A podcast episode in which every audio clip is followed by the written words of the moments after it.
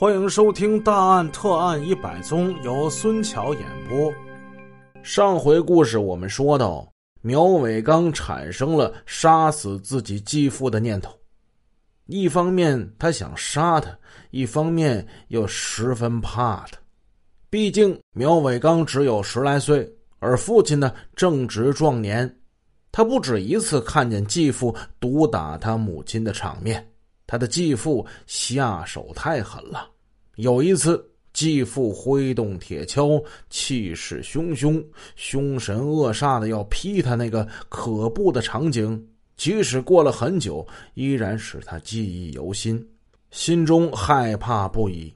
于是他盘算着，先把老是站在继父立场上的那两个妹妹打成伤残，然后再结果继父。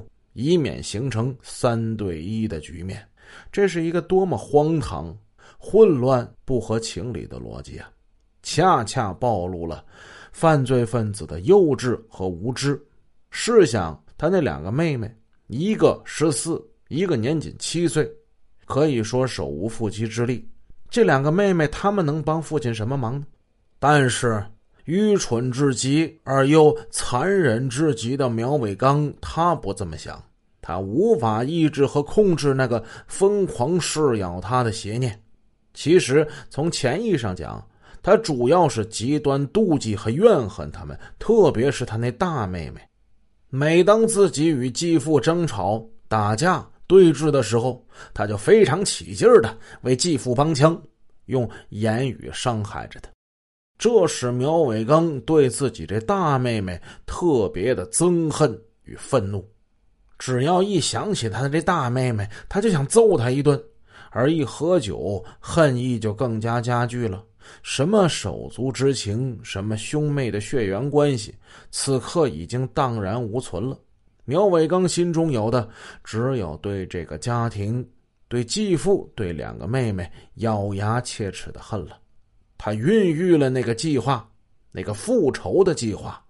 此时，这个计划。正一点一点的向他逼近，一步之遥，只差那么一根导火索了。可是继父苗德成呢？对这一切毫无察觉，还是跟过去一样恶语相加，横眉冷对，时不时就扔出点难听的话，刺儿他一下。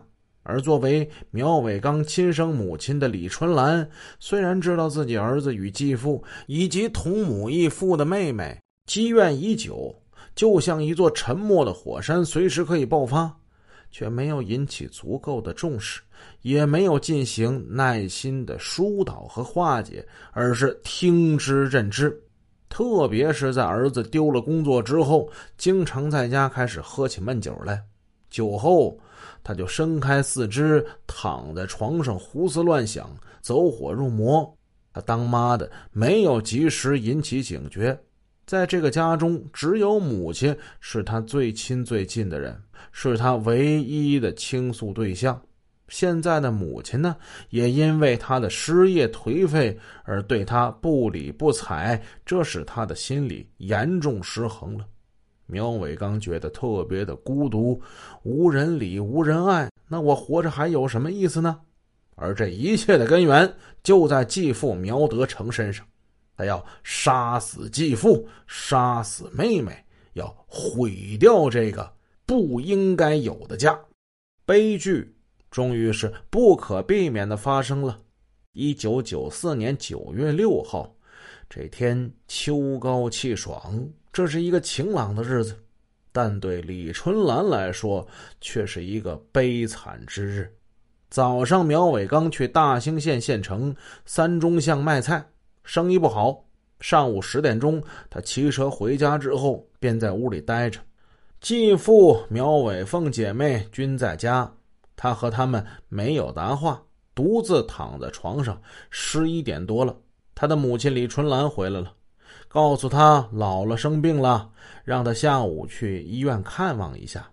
小时候，苗伟刚就跟姥姥生活在一起，他对姥姥是很有感情的，想买点东西去看看姥姥，但是身上却没有足够的钱，他又不能向继父要，他想到了表姨，他放在表姨家有一千多块钱呢。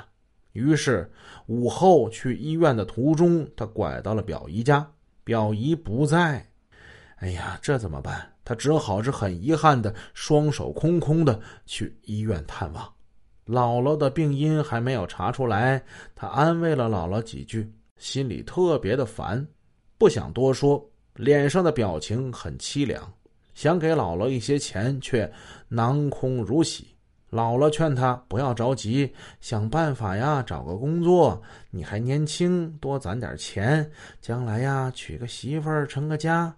没想到姥姥这番开导他的话，却使他更加的悲观沉重。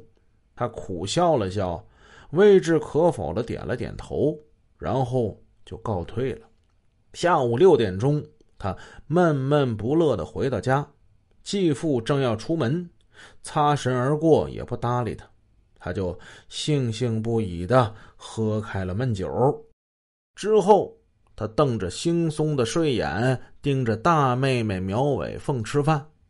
母亲回来吃过饭后，又做了点米粥给姥姥送到医院去。他送母亲到了门口，心里特别的烦闷。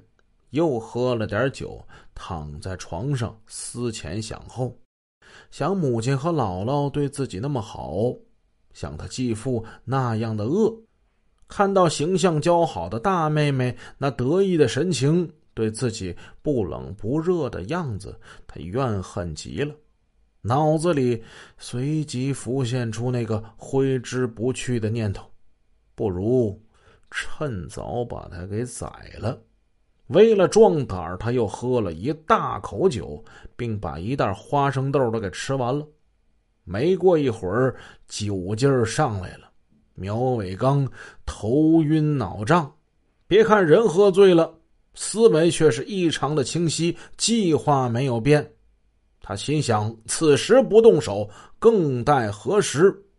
这时，墙上的挂钟响了九下，正是晚上九点了。